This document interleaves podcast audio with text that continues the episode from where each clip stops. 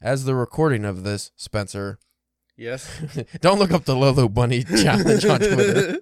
oh God, that was trending today. I'm just gonna say it's graphic. it's Super graphic. In other news, Spencer, you saw this as I, I did. posted, and because you didn't actually read it, you Yeah. thought it was a serious award, and it turns out most of the people on Facebook who liked my post, Probably thought the same. I think they also thought this was a serious serious award.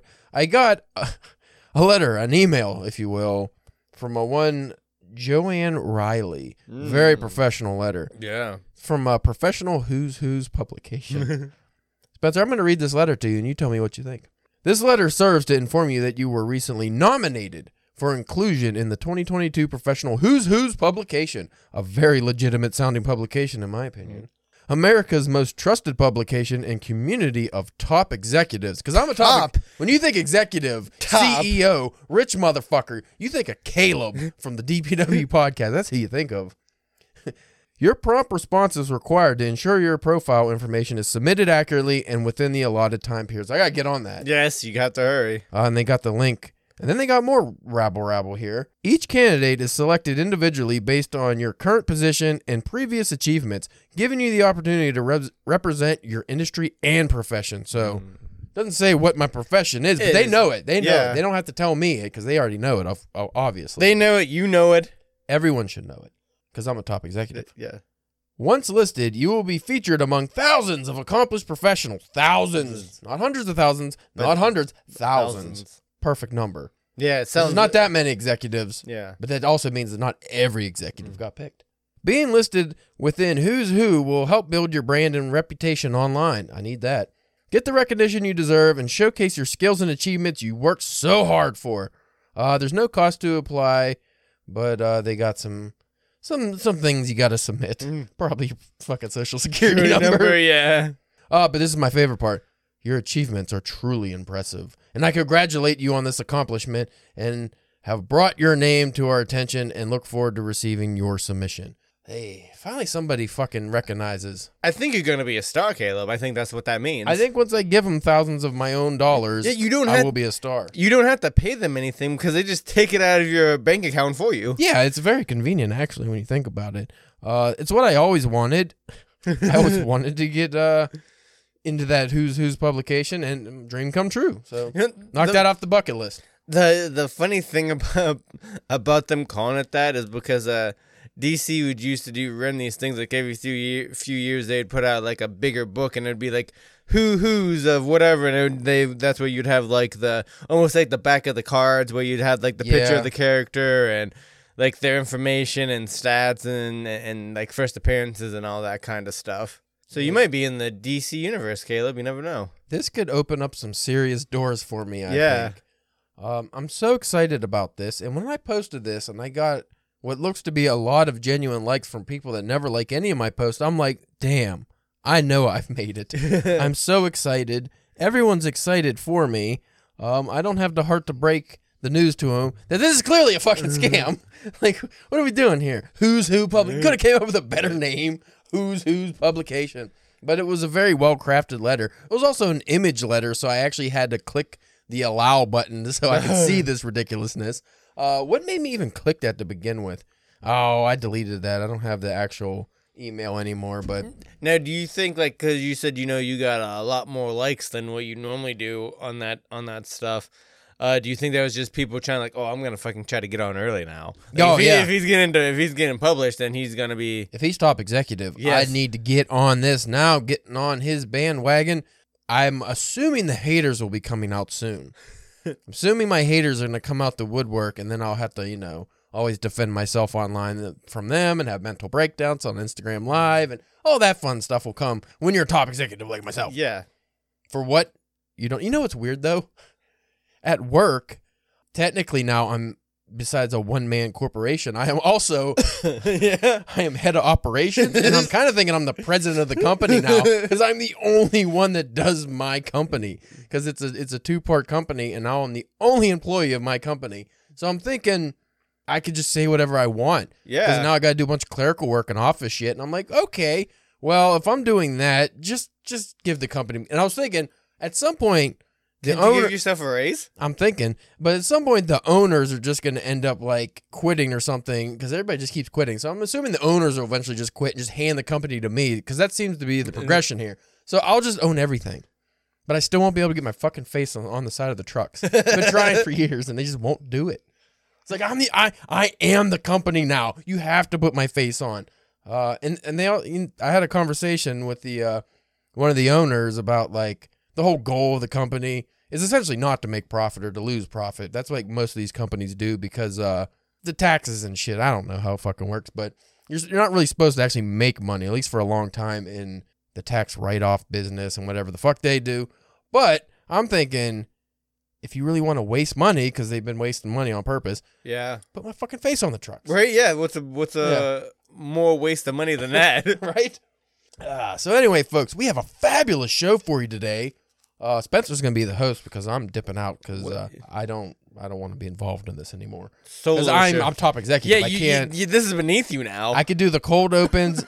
I could do the cold opens, and maybe I could do like you know a Zoom call for 20 minutes here and there. But I cannot be involved. yeah. like you're you're too busy right now. I am way too busy. I'm a rich man now. I'm living on fucking high on the hog. So, uh, anyway, stick around. We got uh, some wonderful space music, which maybe I'll change to like a nice corporate jingle. now. Yeah. Like some elevator music. yeah. I'll, I'll hire. Uh, who wrote the State Farm? They got a jingle. Which one of them's got a good jingle?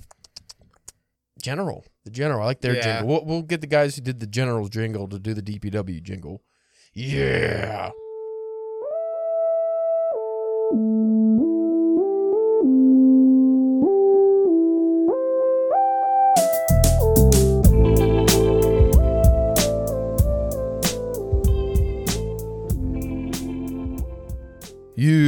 Are listening to the Drunken Pen Writing Podcast, you mother fudgers. We went Christian now, we're fudgers. Oh, fudgers. Yeah, I, I want to, you know, gotta be family friendly if the brand's gonna, Yeah. you know, be more available. We're gonna to have everybody. to we're gonna have to go PG like uh like WWE now. No, they're not PG anymore. They finally quit because the old McMahon is gone. He's out of there. Anyway, I am your fired. You're fired. I don't want to do the. I'm gonna hurt my throat. uh, I am your host Caleb James. With me today, Spencer, the Madrid Mongoloid Church. Mm. I was gonna say uh, Madrid Maniac, but I thought that was too cool, Yeah. so I made you the Mongoloid. that's a, that's more accurate. I actually wanted to make you the Mongolian Mongoloid, but I feel like that just doesn't. Something's wrong with that. I don't know what it is. It, it sounds more racist somehow. I always thought the term Mongol sounded bad. I mean, that's what they are, Mongols, but it just it sounds too much like mongrel. Yeah. I guess. Um, I don't know why we're talking about that. We don't really have much of a topic today, Spencer, but we got keep the folks updated on our actual writing progress. Yeah. First and foremost, Spencer, I have decided on a course of action Okay. that is probably against my better judgment. So I have uh, recently befriended some poets, Okay. some beatniks. No, they're Mhm. not beatniks. I just that's the only poets I know. I don't know. Are there even beatniks anymore? No, no, they're all hit. Beatniks turned into hippies, turned into corporate 80 shills who did cocaine, right? I think that was the progression. I don't know. They're baby boomers. They don't exist anymore. So it occurs to me that it seems to be way easier to get poetry published than it is to get fiction published. Just a test if it really is easier, I decided to write a very shitty poem. I'm not on even, purpose. On purpose. It's shitty on purpose. Mm, I would say so. it took me well, not even 10 minutes to write. So I would imagine. I'll read it on air here because fuck it, why not? It took me maybe 10 minutes to write. So I'm imagining that means it's shitty. Now, I could not f- go on full contempt. I just couldn't do it. I couldn't do contemporary poetry that just doesn't rhyme and just has a bunch of like shit, you know? And I feel like if I did, I would have really got uh, published somewhere. But I submitted to one place, the very first magazine that I found. I just submitted to it. I don't even know what it is. Um, so I'm waiting to hear back on that. It didn't have a fee either, so that's obviously why I submitted. But I'm just gonna read this here because if it does get published, I'm gonna laugh all the way to the bank, Spencer. but I'm gonna tell you on whatever episode that I find out, I'm gonna be like, Spencer, it got published, and and then people go back to this episode and be like, that piece of shit he read got published. the theme of this poem, Spencer, I had no theme when I was writing it, but one one does come out. Um, let me see what what did I call I called it Dirt is my love. Okay. So a very pompous, stupid title already. I wanted something that will sound intelligent but isn't. Mm-hmm. And I wanted something that deals with the overdone love topics, but you know, he's cool because he turned it on its head. Mm. But I'm not turning it on its head. I'm doing a shit job. And this was a shit post. And I hope to God it gets published just so I can finally go, I knew it. Mm. I knew it. Poetry's fucking easy to write. You don't have to be good at all. So I'm going to read it now, Spencer. Forged in chaos in the smithy of my soul, I walk through myself and I am no longer whole. That's already a great intro because I just ripped off James Joyce for both of those lines. That's just a rework of what he says in you. Uh, I think Ulysses and uh, Portrait of a the ending, the forged in not the chaos part, but uh, in the smithy of my soul part. That is from Portrait of the Artist as a Young Man. Hmm. And then I walk through myself and I'm no longer whole. I think that's a rework of a line from Ulysses. So I'm already excited. Shut my eyes so now I can see the truth among lies, the truth in between. So now you're reading between the lines, Ooh, man. yeah. Yeah, very cool. I'm gonna throw in some metaphors. Maybe they're not actually there. It's- that's what I like because I hope people read in between the lines, Uh, quote yeah. unquote. I made it very obvious that yeah, he's talking about reading in between. The, no, There's nothing in them lines. there's nothing in the lines. there is something. You want to know what it is? I am in the lines, unreadable and unknown, a blank space ignored, the words never shown. Oh yeah, it's getting heavy now. Yeah, it is. Fault lies within, for you saw what you wanted, a heart and a soul, and my feelings undaunted. Lies upon lies told to yourself, because I cannot feel, for I exist in stealth. What's going on, man? Why am I existing in stealth? You want to know why, Spencer? Why? Do tell, please. Do tell. I have to revisit the spaces for this then. My blank spaces are just as they seem, no hidden truths or what you want them to mean. You cannot believe the truths of today. They cut too deep and they get in your way. Ooh. Here's where I, this is my favorite one. For my heart is poison, toxic and sick. I have no good, no good to pick. From the rubble of what I used to be, all is gone, there's no good to see. But you won't quit, you cry and you plead, for you still think that my heart can bleed. Uh oh. What's wrong with this guy? Why is his heart unable to bleed, Spencer?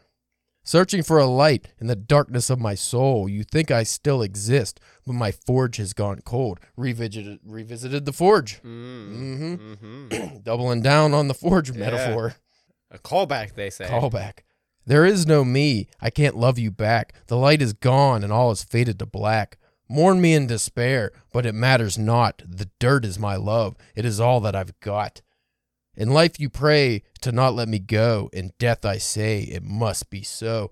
For I no longer feel when you are left alone. It cannot be changed. The hard earth is my home. He's a dead guy, Spencer. Mm. He's dead. He's fucking dead. That's why he can't love this woman because he's dead. Twist. so If you were that at any coffee shop, you'd get a, a a smattering of golf claps as you finished. it rhymes. It rhymes.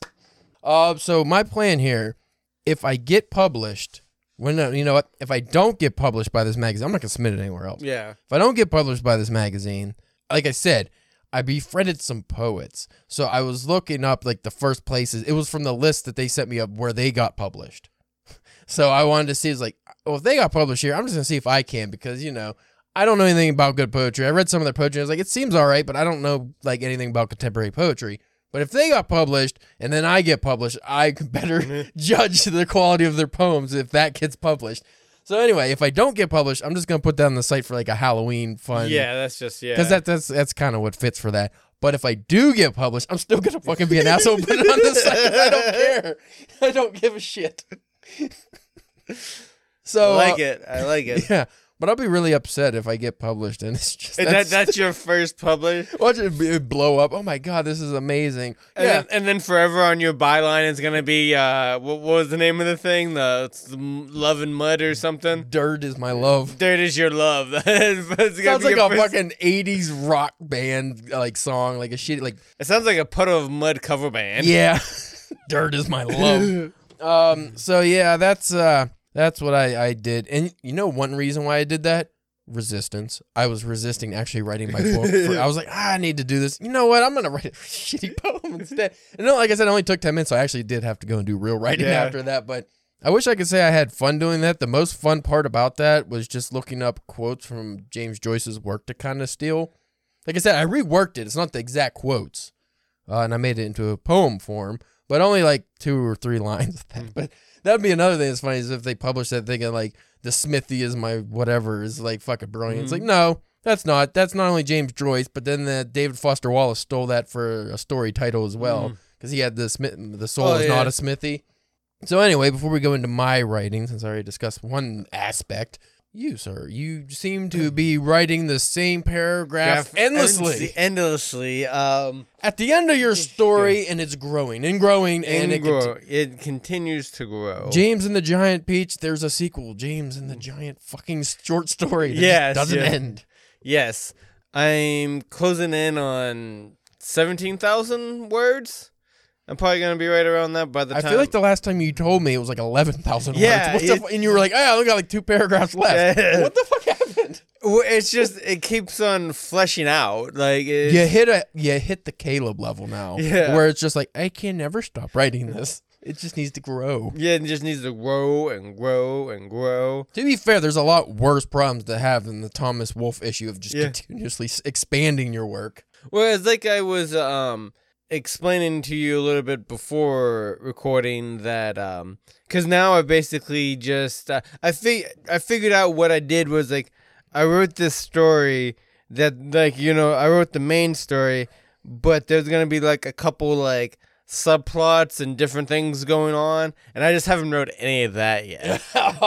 So, in some weird back way of like, I'm already because I know the things that I have to do. I'm already kind of making the endings for those kind of, or not like not necessarily the endings, but like, um, It sounds like you're gonna need Scrivener or something where you could actually m- physically move the scenes Maybe. around. Because if you're doing this all in Google Docs, like yeah, and you're, that's gonna be a lot of moving, copy and pasting. That sounds like Scrivener would be better because then you could just lump everything into individual scenes, Yeah. and chapters, and then just move them. that might, yeah, that might have, that might have to. I'll help you with in that. Yeah, that's. I don't think it costs.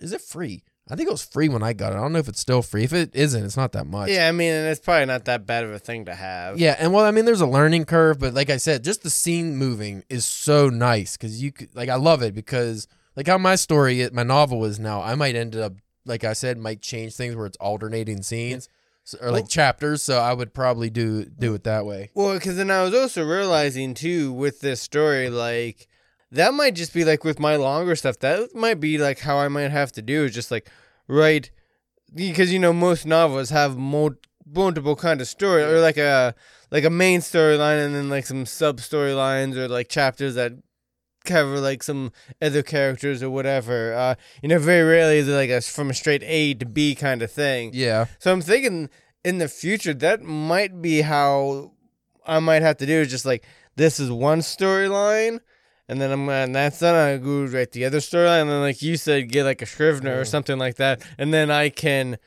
divvy them up like this chapter is this, and then I cut to this chapter is another thing where you flip to another. Yeah, because I also heard like that's a good way to keep your readers reading is like you know you get this one story you end that chapter on a cliffhanger and then you go to a whole nother story I like books like that because it And- keeps you reading. and then you end that into a with a cliffhanger and then you go back to the original one so like you're always keeping them That's what uh, Coin Locker Babies did. Remember? yeah pretty much yeah yeah so like i don't at least yet now i don't know with my writing like the writing level that i'm at now how to just manly in my head be able to jump back and forth like that you know what i mean Well, you know what I recommend since you already did all this in Google Docs. Um, and again, if you want to get Scrivener and like actually transcribe and move shit or whatever, you could do that. But I would recommend maybe just draw. At least wait until you're done with whatever your you know your final piece here, and before you add stuff, maybe do like I don't know, like a, a plot tree. yeah probably yeah that'd probably So be a you could have middle line that tree trunk is just the main plot, but then you have all the branches that go out, and then you Yeah. can kind of figure out how to connect. Like seeing them visually at least Yeah. helps me when I think of stuff like that. I'm like, ah, shit, I because then you don't forget stuff either. Like, yeah, you you're like, oh yeah, I definitely want to have this. I didn't wrap scene. up this guy's story. Right? Like, yeah, yeah, yeah. You could have like you know, oh this this limb gets chopped off early. It's not that important, or this one like you know needs to connect back to the tree or whatever. You could do a bunch of stuff like that, but just seeing it visually, I do I find does help a lot. Yeah, but it's still definitely a lot of like seeing what works when writing a story of this size. Do you think once you're finished, it's gonna be a novella or like a novelette? I'm thinking it's gonna be one of those two, yeah. Because like I said, I'm already You know how many pages it it's at now? Like Uh, seventeen. I can't seventeen thousand. That's gotta be like what twenty five pages. Something? yeah. I'm like yeah. I'm right to like on Google Docs. I'm at like right around 20, 25 or 26 pages. So if you put that in a regular book format, that probably like fifty, I would think. Yeah. So you, I mean, you could be closing in on a novella by the end of this because that's like at least hundred pages. I I always forget which one because I've been I've been looking it up with like out of the novella and the novelette. One of them's like around like twenty, and one of them's around like forty thousand words. novelette. I think is the forty because I think that one's bigger. we we looked it up on here before, and it was uh the novel. It was very vague with the actual sizes, but like the novelette, I think starts at like fifteen to seventeen thousand or Oh, something. Why don't okay. I just look now? I'm pretty. The novelette's the shorter one. I'm pretty sure. Which I don't know why there's a real distinction. Why wouldn't you just say that's a short story? You know. Yeah, it's so it is weird because like there's a short story, novelette, nov uh, um, a novella, and then a, a full blown novel. Yeah. See, uh, this is even more. A novelette is seven, uh, seventy five hundred to nineteen thousand words. So you're already at a novelette. Okay. That's just that's a short story. Let's just call it what it is. yeah. I guess you could put it. Maybe they're thinking old timey, like a Frankenstein or something. If it was only that many words, but it was still broken into chapters or something. Maybe you Mm. just break it into chapters. I don't know why it has to be. Uh, oh, there's chapters.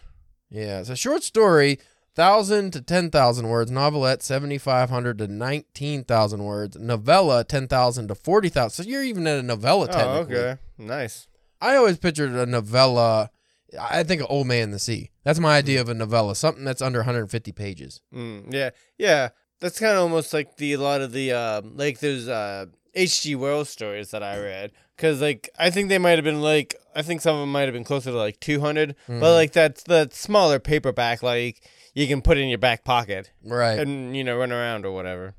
Yeah, that's and I kind I like reading those too from time Yeah. to time. It's nice. It's like a little break, and it's like almost like you're reading a novel, but you know it's a And I, I always kind of I always kind of pictured my stuff like that anyways or something like where we you know years ago when we read like the black yeah you know something something like that like i really don't at least now see myself writing something more than like a couple hundred like even that i find is like would be kind of hard for me yeah for me.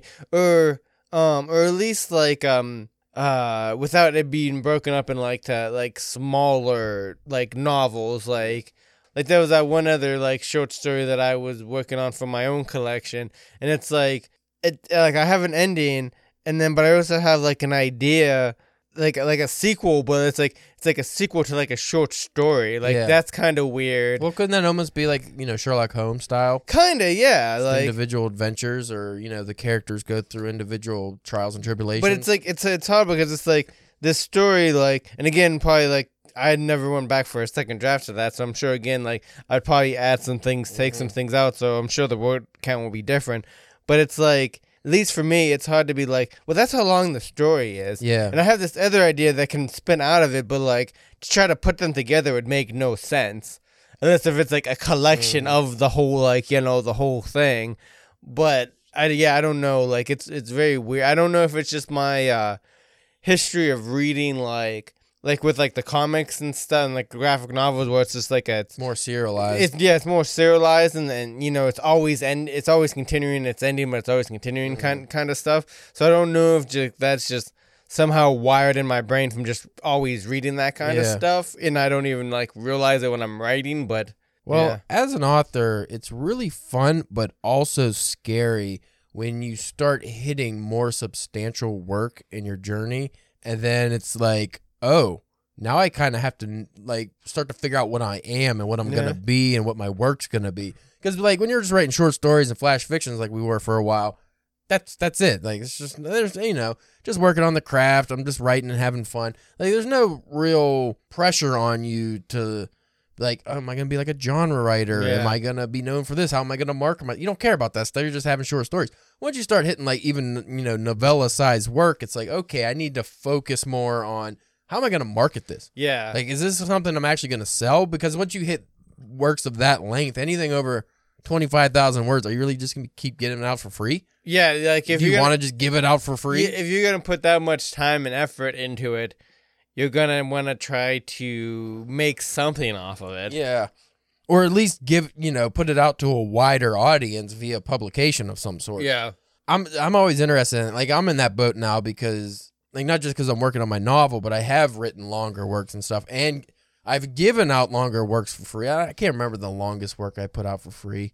I'm sure it's like twenty five thousand words. Or, Well, what about that bizarre story that you wrote? that? It Was, like see that was like your daily rounds. That was serialized. yeah, but uh, but I mean, it was a one story, uh, but I, I did put it out for free, and that was probably fifteen to twenty five thousand words, somewhere around there. Because I feel like that was longer than my daily round serialized story. Yeah, like you know what I mean? Yeah, and I I've, I think I've done that a couple times. I can't remember, but uh, like even like my Asher Kang story, that was like what almost twenty thousand words or something like Yeah. that. And I was, but my plan for that was like. I was thinking about making that like a series, like the Conan stories. Mhm. And I still want to do that in the future. I just haven't got back to it. A while ago, I started the process. I put everything in Scrivener and set it up how I would do it as a story collection uh, because I like that idea and I think it's fun. And even if you write short stories, even if they're on the longer side, you can collect them and then put out a collection Yeah. to sell. You just it's one it's a collection that doesn't have as many stories. It, it has Yeah. fewer bigger short stories instead of like 20 smaller short stories. You might have like seven longer short stories. What sometimes I like because when I read short story collections that have a lot of like when you have a lot of little stories, it's nice because you kind of blow through them, but at the Mm. same time, it's almost like you're not making progress Yeah. because you're just like, okay, that's like ten more stories, and I'm only fifty pages in. What the fuck?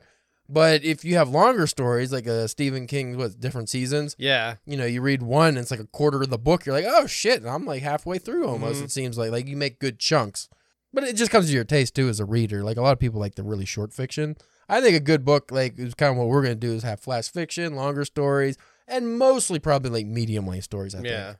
Once we finally get around to putting that out. Yeah. God damn it. I I wanted to start that in October, and I still might. It just depends like how many submissions, because we got a good bit of submissions in, uh, and I already started the process last weekend of cataloging all the ones we have, and I read some of the shorter ones, and so far we got a lot of flash fiction, which is great. I love Yeah. that because then I could just you know move through those real quick. But um, the main thing with those two is if I do like the ones I accept, I have to edit them afterwards because I don't care no matter how good of a writer you are, unless you hire an editor to do it before, uh, like check out your work before you submit it.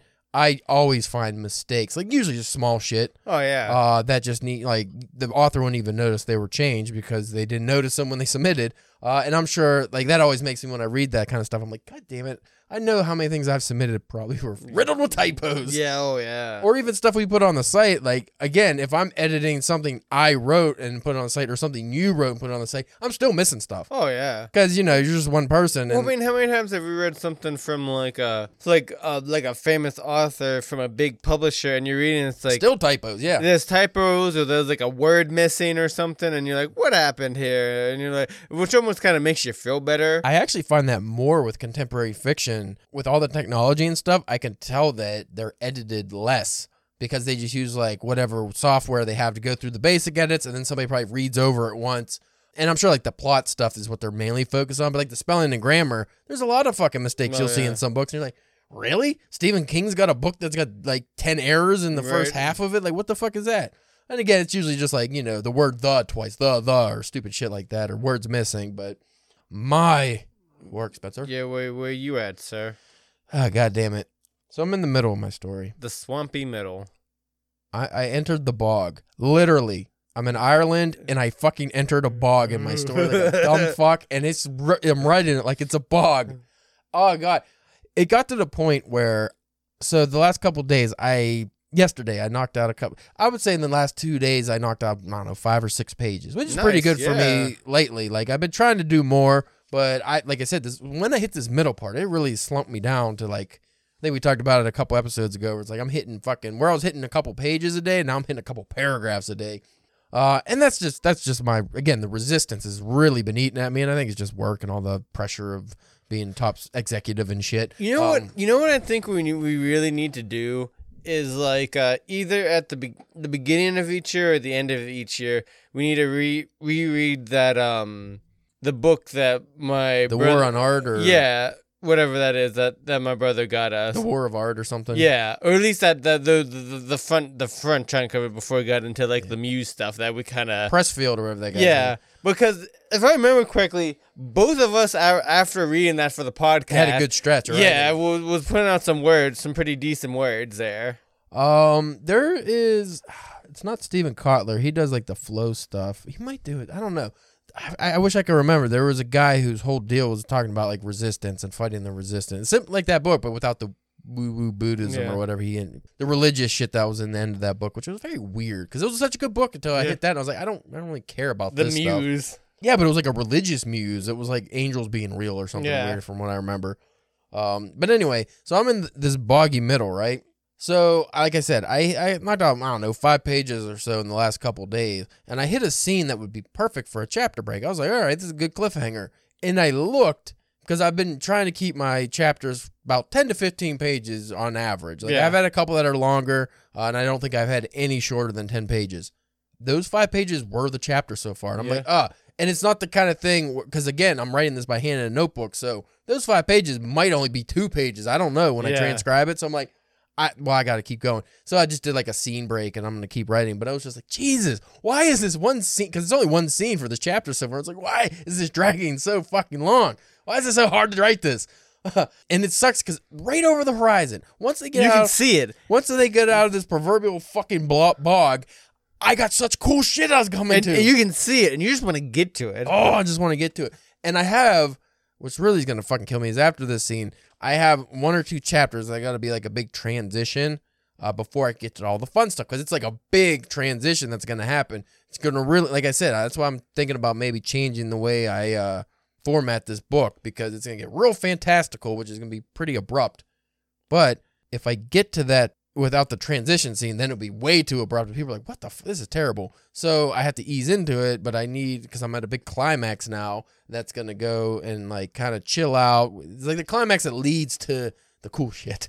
So I, I need to get to that, but it's just like May May I suggest that some somehow while you're in this bog, maybe if you can like uh like fit in like a uh, swamp thing esque kind of monster creature maybe to to put the story along a little bit, you know, make it me make it a little more fun to read to, to write. Maybe move the story along a little bit.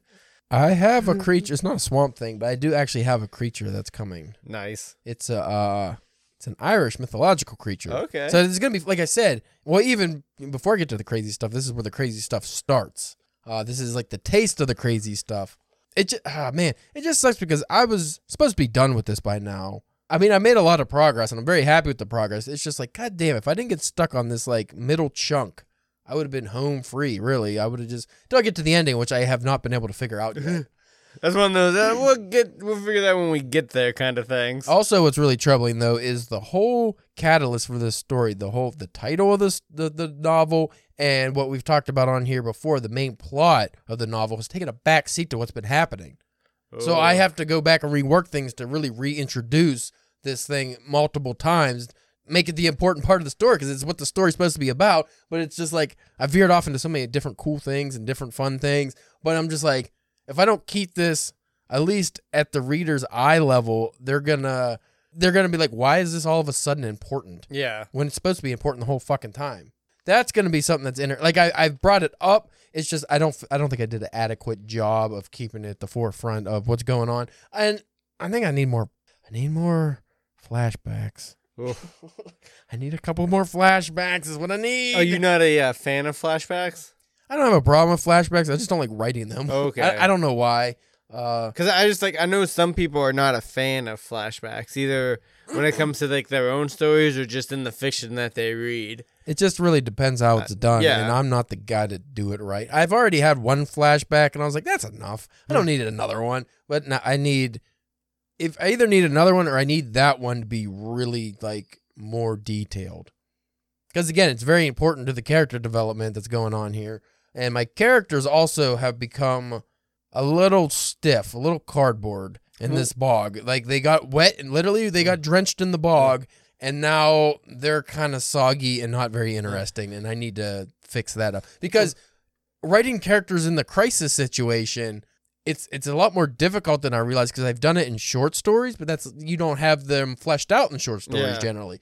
So I already had them fleshed out. So this character acts this way, and this character acts this way, and this is how they interact with themselves, and this is how they interact with other people. How do they uh, interact in a crisis though? Mm. And then I'm like, oh, now they're just like panicky cardboard people that don't have personalities. I need to work on that. But to as much to your chagrin, from uh, just as everything that I, whenever we talk about your story, you, you know that you're working on, and all from what I hear from it, and and stuff like that, it seems like it might be a story that might do better with more flashbacks. What I'm thinking it's gonna and gonna need them, and uh, And we can get uh, we can get more into detail after that after recording if if if you want. Well, we but, uh, could discuss this one matter on here. I'm one part because I was thinking about because we talked about this on here. Like I haven't had this whole underworld element and everything's gonna get real fantastical and it's almost gonna be like an adventure, right? I was thinking previously. I talked to you about making like every other chapter set in that, and then it would just be like jumping back and mm. forth to like past and present. But I like you just made me think of something. What if I did that with the flashbacks instead, so I can develop this backstory in maybe short chapters? Mhm. So to break up, so like I said, ten to You could have like a 10 to big chapter and then a flash a flashback small chapter and, And then I can- back to you the big story. yeah, then I can really tell that backstory without bogging the story down. Uh, because And I, that's one thing I don't like about flashbacks is when you're in like the moment and the story's progressing and then you grind it to a halt to tell shit Mm-hmm. that happened before. But I think that'll also be good ways to like how you're talking about your characters interacting, that'd be good ways to to seed their interactions and different things going down the line as with those with those flashbacks. And another problem, the way my uh, novel starts is the characters already have a history that is not discussed because I jumped. Basically, what it is is they were a couple when they were in their like teenage years and they broke up, but then they got back together, and you're only seeing the initial. What would you call that when? They don't resent each other, but there's a little resentment from like their previous failed relationship that you know that just like that linger almost like if so- they didn't cheat on each other but like if somebody cheated on somebody and they decided to give them another chance there's always that like little lingering hmm so whatever their problems were that hangs over and that's something they have to get over so that's where you start with them kind of fighting uh but they're trying to work things out they're trying to give it another go so that means you have all this backstory that the reader doesn't know about them and that's what i've been trying to introduce in And the you can beginning sl- you can slowly unravel that yeah in so those flashbacks. I think that would be a good move, and then that's where Scrivener will be great because I'll just finish the novel like I'm writing it now, and then I can just write add those scenes and Mhm. like work it, and then I might not have to do as much work as I thought because I don't mind writing the flashbacks. It's just uh doing it in while I'm It- writing. it's like kind of like what I was talking about, like writing the different plot lines at the same time. It's Mhm. like, where am I going to? It's a first of all, it's hard to switch gears if you're really focused on this one thing. But you know, like, uh, in the novel, it's gonna break here, and then I'm gonna have this other part of the story, Mhm. and you may not want to write that part of the story because you're already into the main part. So yeah, like you like you were saying with the flash, that's basically you with your flashbacks. Like, And I you have your flashbacks, and I have my multiple storylines. And I think what I can do is steal from the other novel that I I did the outlines for years ago that I just never I didn't get to writing uh, because I wasn't ready. It was it was too complex for what I was gonna do, but I think I could do a part of it now because uh, because of course I'm a fucking douche. My main character he's an aspiring writer. Oh yeah. and um but he's a student. But anyway that really doesn't matter. But what i think i'll do to implement the flashbacks what i was going to do in the other story was like the guy he wasn't a writer but he had a journal. So he would write the like the things down. And maybe i will do that. And then i could change perspective too because then Mhm. it could be first person which would be a nice change of pace. So i could do some of those short flashback stories from the journal side uh how i'm going to introduce as like is he writing it now or is he re- is she reading it And, like that's gonna be a little complicated Well- but i think that would be a more natural way than just like insert random flashbacks Well, I know now too. Like with my story, I, the beginning's not what is not what it is now. it's completely different It because well, first too, because like when I when I first started, I didn't really have like I had like an idea, you know, I had I had a loose idea kind of where this was going, but then uh, you know as you start writing it and it starts to take form, you know, it's uh the the the the the beginning I have now doesn't do a really good job of setting some of the stuff up. Right. So I think then too, once I finish it, I'll have you know you you know like the big pieces you have now. So now it's easier to, to seed those pieces because you already know what you have, or at least what you what you most likely will have at the end. So now the seeding and the foreshadowing and the setting of the stuff up is a little bit. E- it will hopefully be a little bit easier because like now I know what to set up to Yeah. instead of trying to set stuff up blindly. Yeah, that's that's always like that's hard.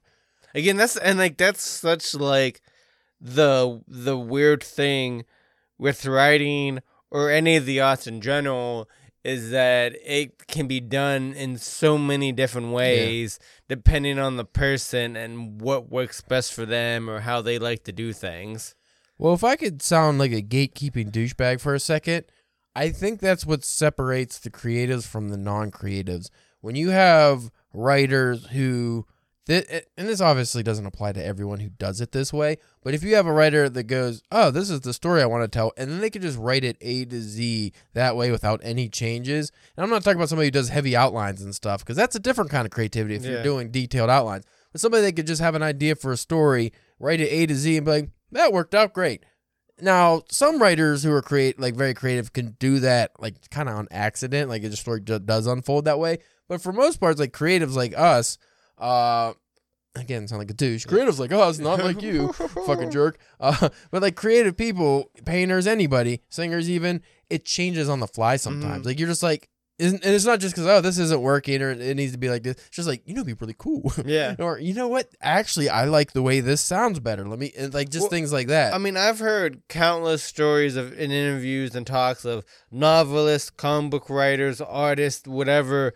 So many times when like the thing changes in the middle. right. Because like, you know, you have what you think you want to do, but then once you finally get into it and the shit's flowing and you're going and and you're just like, "Oh, but then there's this I could do and there's that and there's this thing I didn't even think of and like that stuff that I had before, that's garbage. Let's get that out of there." like so it's very uh yeah, it's very interesting. I would like to to know like almost like a masterclass thing, but almost with like, you know, like like what is Stephen King's like like I would like to see document like a like a like documenting like this is Stephen King how he whatever book he's working on this was the process from, from beginning to end like how would he write like we know like he tries to get six pages a day but like because like you said the guy who's like who could just write from A to Z in one and like Yeah. I picture like that's something like Stephen King could probably do. It's just like da da da da da, like you know what I mean. And like I don't think he like you know at least from the perception of him, like you know that he puts off. It's like you don't think like he's just mauling at the keyboard. Like I don't know what You should never- I what I him like you know. You don't hear much about him in the editing process, and I don't even know if on writing he talked about that too much. I don't remember. They talk about like his editing process and rewriting process. well, he, he's uh he's a huge pantser. Yeah, I know So- he's, he's a huge pantser, which gets him in trouble sometimes. But uh, like, all in- the time. but like he had the fourteen oh eight story he had in there and stuff. But I can't remember off the top of my head any stories he talked about like big changes he ended up making to him post Yeah. first draft. Like obviously every writer's gonna make changes, but like I'm talking about like groundbreaking changes, story changing like kind of changes. Uh, I don't. That would be yeah. That would be very interesting to see. What and, and, and just different different authors and stuff. Yeah. Just how that that creative process of like like that would be a cool feature. Like if like people are like, man, how are we gonna sell more like physical books? And it's like you can give them like a CD or like how uh, or like a or like a code to like something you can download or stream where it's like you like it's like a half an hour, forty five minutes, and it's just edited Yeah. together from like. Uh, like or them just at least talking about it. Like, well, first I had this idea and I got this one and realized, well, like, whoa, whoa, well, this is way cooler, and I'm gonna go this way instead of that way. And like, you know what? I just think that would be a cool thing for people who are fans, because even like not as like uh, even as a as a writer myself, as just like somebody who likes the craft and stuff like that. Would I would just like to read? You Well, it's know, like seeing your favorite like comic book artist do his thing, even though you're Yeah. not a comic book artist. Like that's really fucking cool. Oh man, those those those speed lapse time videos Yeah. when you just watch them drawing and you know for like a splash page or like a commission or something. if you I all- could watch those all day. Well, I could watch those in real time, But just I mean, that's at the time like why like Conventions, getting, you watch them doing the. yeah, that's why I like getting commissions sometimes too. But like, hey, do you mind if I just I don't want to rush you, but do you mind if I just watch you like for a little bit, you know, to see make this blank page into this fucking cool thing? Like, Well, if you allow me a bit of a digression here, I watched, and I was gonna send it to you, and I should have. Uh, maybe I will. Uh, it's like an hour long. That's why I didn't send it because I was like, I don't know if you can actually watch all this because it's kind of slow. yeah, But I, I uh, weird uh promoted thing for some kind of Japanese news website or Oh, yeah? something. But they just keep putting all these cool documentaries on it. oh, Well, the first one I watched was about uh I think I can't remember the name like Trigun or something. One of them fucking big mecha mangas Oh, okay, uh that's been like from the 70s or something that got real famous. Uh it was the creator of that and it was another manga artist and it was the whole thing was about the older guy and the younger guy was there like one they were talking about how they do things differently, but you watch the older guy like do his, his how he does like a page of his current project uh, and they did a couple pages where he was like going through it and how he draws, and it, it literally went through everything from his like the brush, the way he does brushes instead of Mhm. pens. It's like it was really fucking cool. But watching it, it was just like so unique because one, you see the flow. Like first he starts and it's just like constipated. You're just fucking looking at the blank page, and then all of a sudden he starts and he likes to start with faces. He does like the things I've always. T- the things I that's always, like starting with hands. yeah, but like the things I always did uh, when I was like drawing and stuff that I always would hear you'd get poo pooed for. It turns out like this is how one of the best fucking manga artists of all time does it. Is he starts with like the eyebrows because and he explained it's like well the expressions like really to sell like the face and then Yeah. he'd go into the eyes and.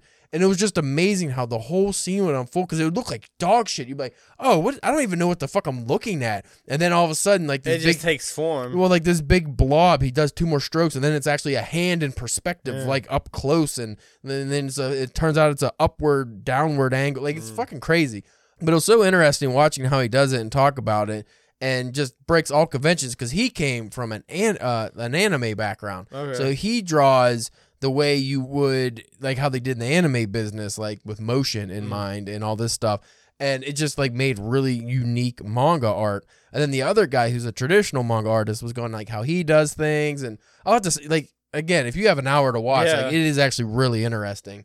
It's just like because it's on your phone, it's kind of tough. Right. I think you can get it on your TV, but I, like it was like a Japanese news network. It said you get on like if you have Amazon Fire or something. Yeah, maybe you could cast it onto your TV or something. yeah, but like I just it was just so interesting. But just going with like how you're talking about the process. Like I'm not a fucking like I, I like mangas, but I'm not a manga artist. But I was Yeah. enthralled the whole time watching that. So if I could see like Stephen King's process of how he sets up scenes, or like we could see a Neil Gaiman, like his master classes are just amazing. Well, you didn't get to the comic book one yet because he does like show how he kind of does the uh, rough drawing first to get the story going, and it's like it's just so fucking cool. I could watch that all day.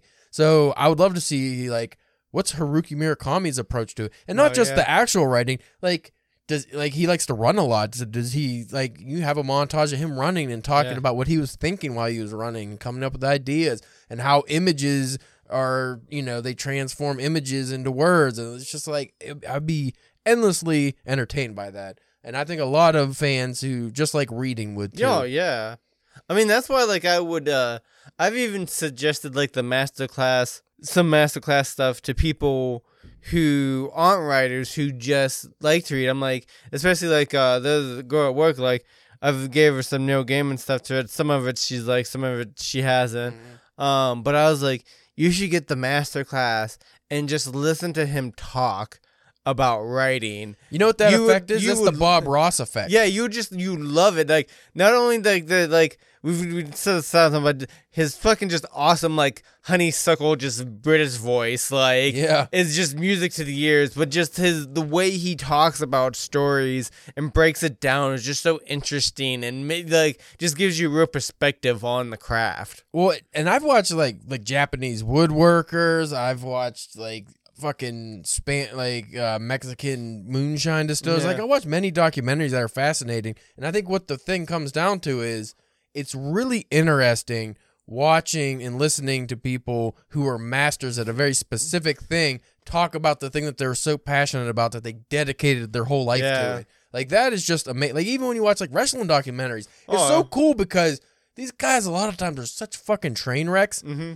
But then you look at them and it's like, but they're so dedicated to what they're doing. Yeah, even especially those old time guys. Like even if they're addicted to drugs and partying and doing all this shit, once it's like ring time, like because that's always the big downfall is when they finally go to the ring fucked up. yeah, Like too fucked up to perform, and then like that's when it's the crash. Not when they're too fucked up, get drunk driving to the venue or anything like that. It's just when they can't perform. But when it comes down to the actual performance, it's like the most like, it's like a serious. light switch being turned yeah, on. it's like no, this is what I dedicated my life to. This is what I'm doing. That's why when you get a wrestler, even if they're good, but you could, and you get that with a lot of modern wrestlers too, where it's just about like the gimmicks and marketing.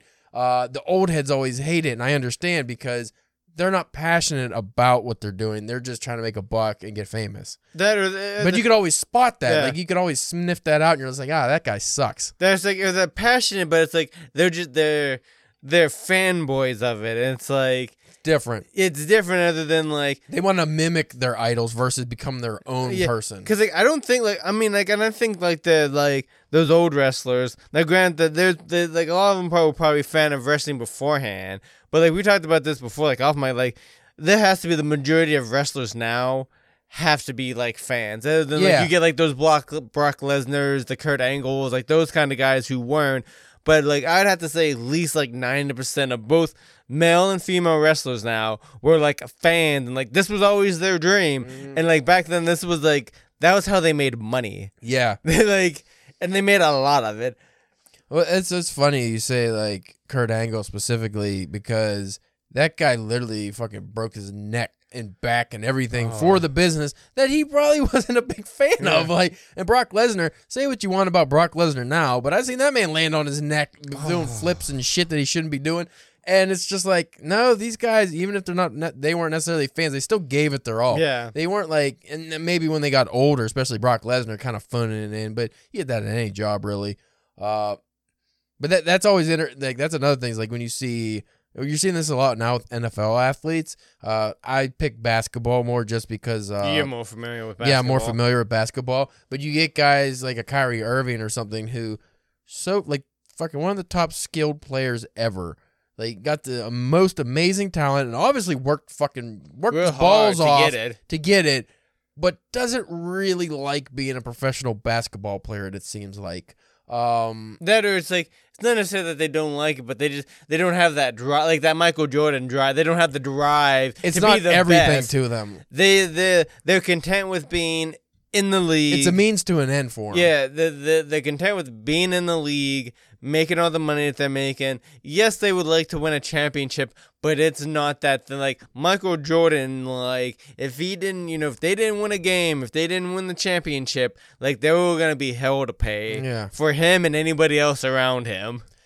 uh like in like in NFL you see a lot of players where and I get it because like you know I, I always say your health comes first no matter Oh, matter yeah. what. So they like a lot of these running backs and stuff they only play like what four or five years Yeah. prime in the league and then they just retire. They're like fuck well, it. Well, there's a lot of I think like like second tier, like the not the main like superstars that are just like, hey, I'm gonna work my like first like contract to however much that is, and whatever money I get from that, take it and like and you know be smart with it and parlay it into other business adventures, which isn't a bad mood. On No, they're being yeah, honestly, smart, yeah. but they're seeing the NFL as a means to an end. Yeah. Versus guys back in like John Unitas time where they're fucking breaking their necks and they're going to work in the steel mill Yeah. like the next day and like they were doing it for the love of the game. And that's where the old heads really come into gripe with any sport, like basketball.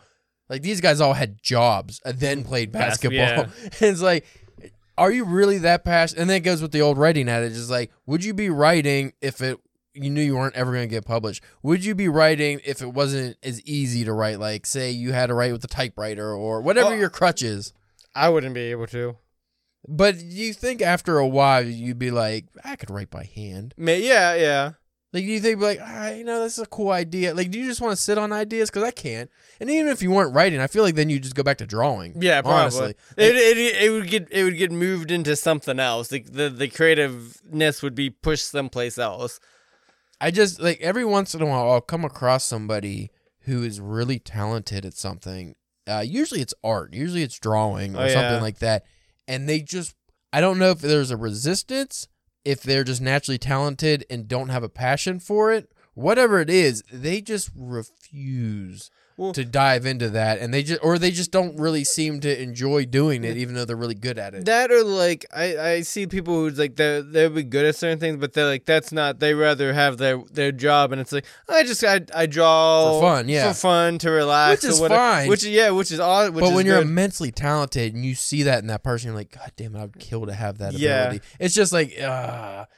But then maybe that's also part of the trajectory is if you're really good at something from the get go and you never really had to work for it, uh, it's easy to you, and maybe you don't really see that as something you'd want to pursue because it's not challenging. Well, again, it's like uh, to go back to the Michael Jordan thing. He got cut freshman year of basketball. He ain't never got cut after any team after that. No. But uh, to again, like with uh, with like the art, like the, the the the physical drawing or painting or whatever. What that is, I think that is can be even more difficult sometimes than writing to like, cause it's like, yeah, okay, yeah, you can write because there's novels and magazines and stuff like that. But like, if you can draw or paint, uh, who's now, especially nowadays, are really like look like how do you make a living off of that? And Yeah. then granted, you know, we just said like if you, Well, dude, I got to show you something. It's actually to be the book cover for the uh, anthology. ooh, Ashley sent me two what I thought were really good pieces of art. And then he told me he found a AI art generator and just Oh. typed in random words, and that's what came out. oh, cra- crazy. So we don't need artists anymore, apparently. uh, so yeah, I'll, I'll show you that in a second here because we're almost done. Well, here's one thing about artists though, because you said how difficult art is, especially in regards to like compared to writing. Like there's there's you know there's different ways to tell a story, but when you're telling it through art, like I think of like think of like a Fitzgerald. Uh, I can't think of the quote off my head, but let's just say he has a a beautiful woman in a gown, not walking into a room, floating into a room. Just a very gentle metaphor. Mm. She's just floating. She's obviously not really Yeah. floating, but when you say that and like you read that, you get the image perfectly. Mhm. Do an art version of like do a painting version of that. Show that same woman coming in. How do you show her floating? Like that is very difficult because you can do it Yeah. without actually having her float. Same thing, but you guys have to do it in the way the dress is flowing, in the way her hair is, and the way the lighting is, and the shadows and everything. You have to do it in such a way where where the person seeing that image immediately goes, "Oh, she's like floating into the room Without even noticing. without even noticing." That is really fucking difficult, and that's why I can't be an artist. But I can write that scene. yeah. uh, and I'll stick with that. Do you have anything else to add, sir? I don't think so. We've been kind of rambling on for a while now. Right. Fun fact, folks, I made Spencer, I, well, I got this book. Uh, Anthony Bourdain's first novel, Bone in the Throat. We're not going to be doing this for the podcast, most likely, but I just want to make you aware because I like Anthony Bourdain. Yeah. I saw a clip of him randomly. Uh, actually, it had to do with the, the Queen. He was at a dinner, Oh. and a bunch of guys, like, I don't know, I don't know if he was in England or where, but they were like, they did a cheers and they did a toast, and they're like, to the Queen. Mm. And Anthony Bourdain stopped, and he's like, no, I don't like the aristocracy. Like, he, just, he didn't do it. And I was like, ah, I forgot. I, lo- I really like that yeah, guy. Yeah he was a good, good, dude. and it made me think, oh, you know what? I've been wanting to buy his book. I'm just to do it while I can. yeah. Um, nothing to do with anything, but uh, if you want to check out our work, and we will be publishing Halloween submissions here soon, uh, drunkenpenwriting.com, and get your submissions in. Don't forget. Uh, you can go to Drunk Pen Writing on Twitter to follow us and see our saucy memes we post. And then you can do the same on Facebook and Instagram at Drunken Pen Writing. And Spencer's only fan. You're not the Mongolian munchkin. What the fuck were you? Mongoloid. Mm, Madrid Mongoloid. Yeah. Spencer the Madrid Madrid Mongoloid Church. Uh, so anyway, we'll check you next time.